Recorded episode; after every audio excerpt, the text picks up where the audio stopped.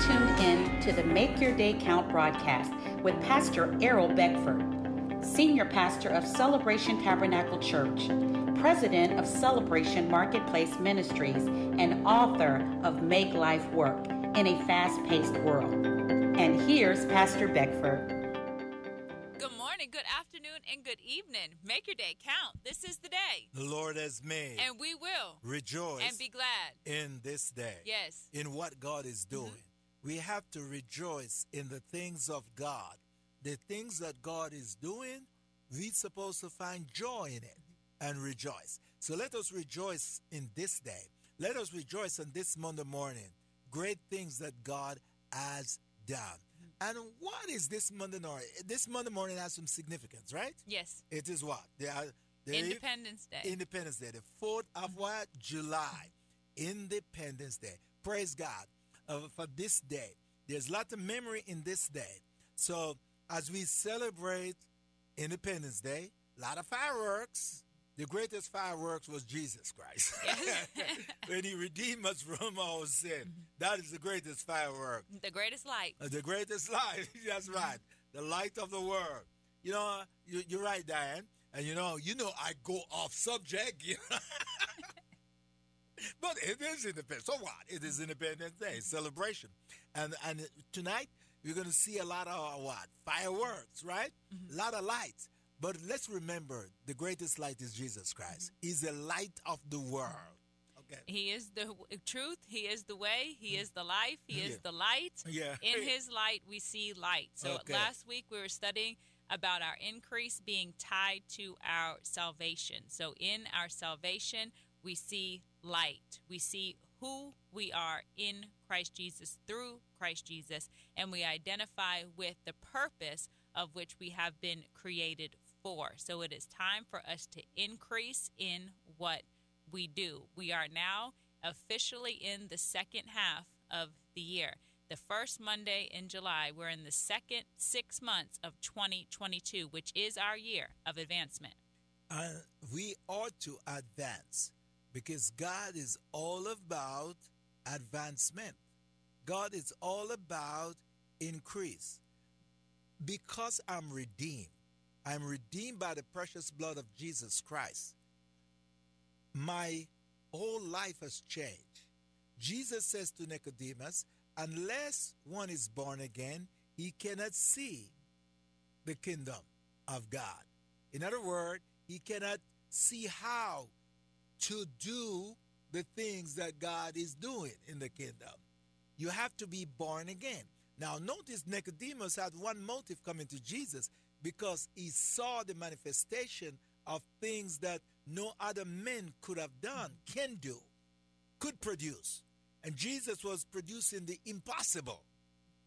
And Nicodemus wanted to know how could how this man, Joseph's son, how can he do all of these things and we can't do it? So he says, Rabbi, we know you are a teacher, come from God. Correct. And we know the things you do cannot be done unless God is with you. Correct. So how can I do it? Jesus says you must be what? Born again. So you increase that to your salvation. Mm-hmm. And when we're born again, the light of Jesus Christ, it arises. Isaiah chapter 60, verse 1 through 3 tells us, Arise, shine, for your light has come, and the glory of the Lord is risen upon you. For behold, the darkness shall cover the earth, and deep darkness the people, but the Lord will arise over you, and his glory will be seen upon you. The Gentiles shall come to your light, and kings to the brightness of your rising. So that was demonstrated as Nicodemus, the ruler of the Jews, came onto Jesus. He came to the brightness of his rising. He came because of the light, the things that Jesus was able to do. Not just what he said, but the things that he was able to do. The evidence drew him, the light drew him. Here in the night, the light drew him on to Jesus, and then he received the secret. That, which was which was not a secret being withheld from him, but it was a, that needed to be revealed unto him. that it was through salvation and that he must be born again. And when we see Nicodemus again in the scriptures, we see him in a position of power. We see him alongside um, Joseph, and they had the know how, they had the boldness to request of the body of Jesus Christ after he was crucified. So the disciples, they were upset. The, the, his mother, they were upset. None of them asked for the body except for Joseph and Nicodemus. And Nicodemus was in a position where he had everything that money could buy that was needed for the anointing and burial of the body. So Nicodemus, he was able to do the things that he that he saw Jesus do, the light that he saw unto Jesus once he was born again. We don't see step by step, but we see the end product that there was a manifestation that he received the teaching that Jesus gave unto him and there was a manifestation in his life. Hallelujah. Born again bring us into a relationship with the Father, mm-hmm. with God. Jesus says to Nicodemus, That which is born of the flesh is flesh. So we, re- we re- realize here that we born one time of the flesh. But there's a second birth which we have to come into to have relationship with the Father. And that second birth is by the Spirit. Mm-hmm. So that which is born of the flesh is flesh, but that which is born of the Spirit is spirit. Mm-hmm. And why? Listen, friends. God is a spirit. Jesus says to the woman at the well, God is a spirit. And they that worship him must worship him in the flesh? No. Jesus was specific to the woman at the well. He says, God is a spirit, and whoever worship God must worship him how? In spirit. In spirit. Have to worship God in spirit. To connect with God, you have to connect in spirit.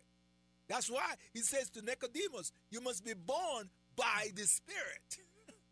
and as he continues in his teaching, yes. Jesus continues in John chapter 3, he tells them in verse 14, And as Moses lifted up the, the serpent. serpent in the wilderness, even so must the Son of Man be lifted up, that whoever believes in him should not perish, but have eternal life.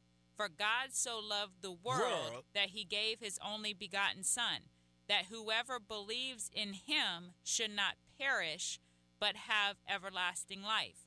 For God did not send his Son into the world to, to condemn. condemn the world, that the world through him might be saved. So here in the teaching, he's giving a comparison to something that did take place in the Old Testament, and when there was an outbreak of serpents, and the serpents were biting the people, and yes. people were dying and they were begging, please take these mm-hmm. serpents away. Please take these serpents away. Well, the serpents weren't taken away. They followed the instruction to lift the bronze rod. And anyone who looked to that, they were saved and they were exempt from the snake bites. But he's and so he's given the same parallel here as unto Jesus. Jesus was crucified. So a lot of times we're we're begging God, oh, take away the problem, take away the problem, take away the problem. But all we must do is turn to the solution. When we turn to the solution, which is Jesus Christ, when we turn unto our salvation, we are saved from the circumstances. We may not be pulled immediately out of the circumstances in the natural world, but in the in the spiritual we are pulled out and we are pulled toward him. He is the one, he is the sole solution to every situation. And when we look unto God for the solution, oh, he'll show you what to do. He'll tell you what to do. And we must be strong and courageous to do it, to bring it into manifestation. Because that's who God is. Mm-hmm. And the only way you and I can connect to God is through Jesus Christ. Mm-hmm. And you, you said it so well. Jesus declared, I am the door. Mm-hmm. And if you're coming in, you have to come through the door. Mm-hmm. You can't go to the Father except coming through me. There's no other way. In today's world, so there are people who want to bypass Jesus to get to God. It doesn't work. Mm-hmm. We have to go through Jesus to the Father.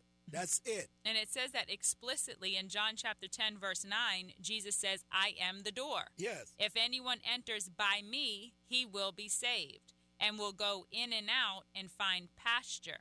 And then it goes into, it introduces unto us in verse 10 the thief. The thief does not come except to steal and to kill and to destroy.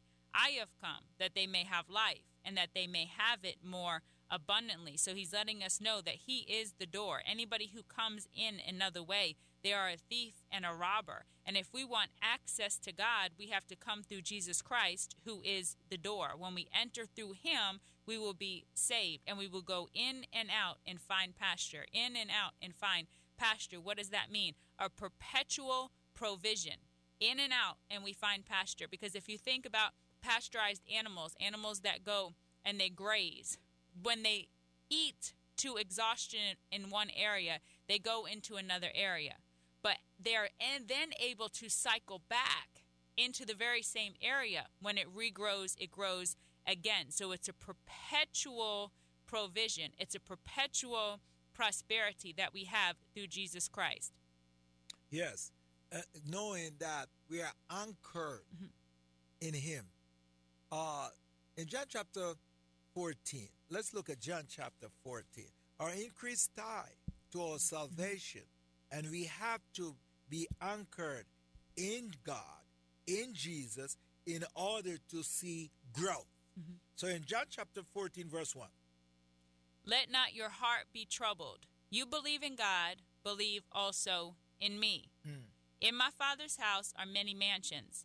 If it were not so, I would have told you. Mm. I go to prepare a place for you. And if I go and prepare a place for you, I will come again and receive you to myself, that where I am, there you may be also. And where I go, you know, and the way you know. You know.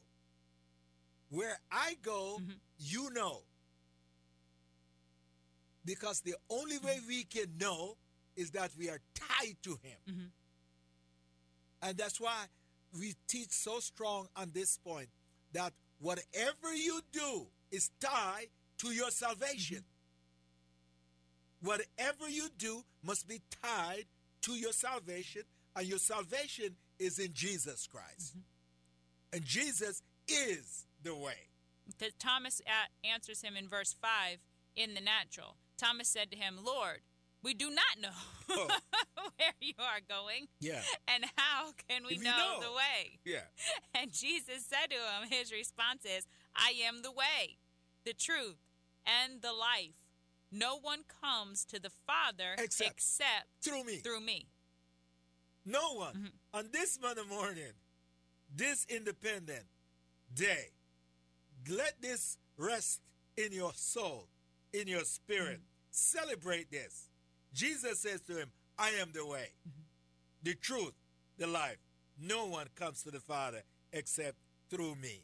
And so we got everything through Jesus Christ. Everything, as in everything, everything yes. as in all things. Yeah. Want to invite you to Celebration Tabernacle Church. We're located at 1010 Dixon Boulevard in Cocoa. We meet Sunday mornings at 10 a.m. where we would love to have you there with us. We have a tremendous children's ministry for ages 3 through 11. So bring the whole family out Sunday mornings, 10 a.m., 1010 Dixon Boulevard. Make your day count. Thank you for tuning in to the Make Your Day Count broadcast with Pastor Errol Beckford, Senior Pastor of Celebration Tabernacle Church in the beautiful city of Cocoa. For more information on this broadcast, please contact us at 321 638 0381. Tune in tomorrow to hear more about how you can make your day count.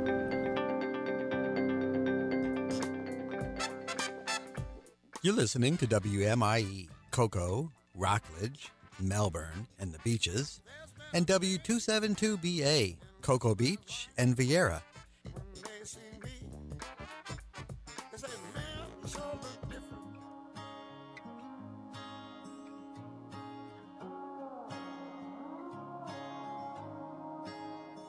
time to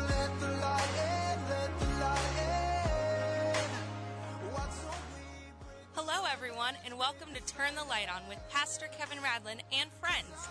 Turn the Light On is a topical study of the Bible and how these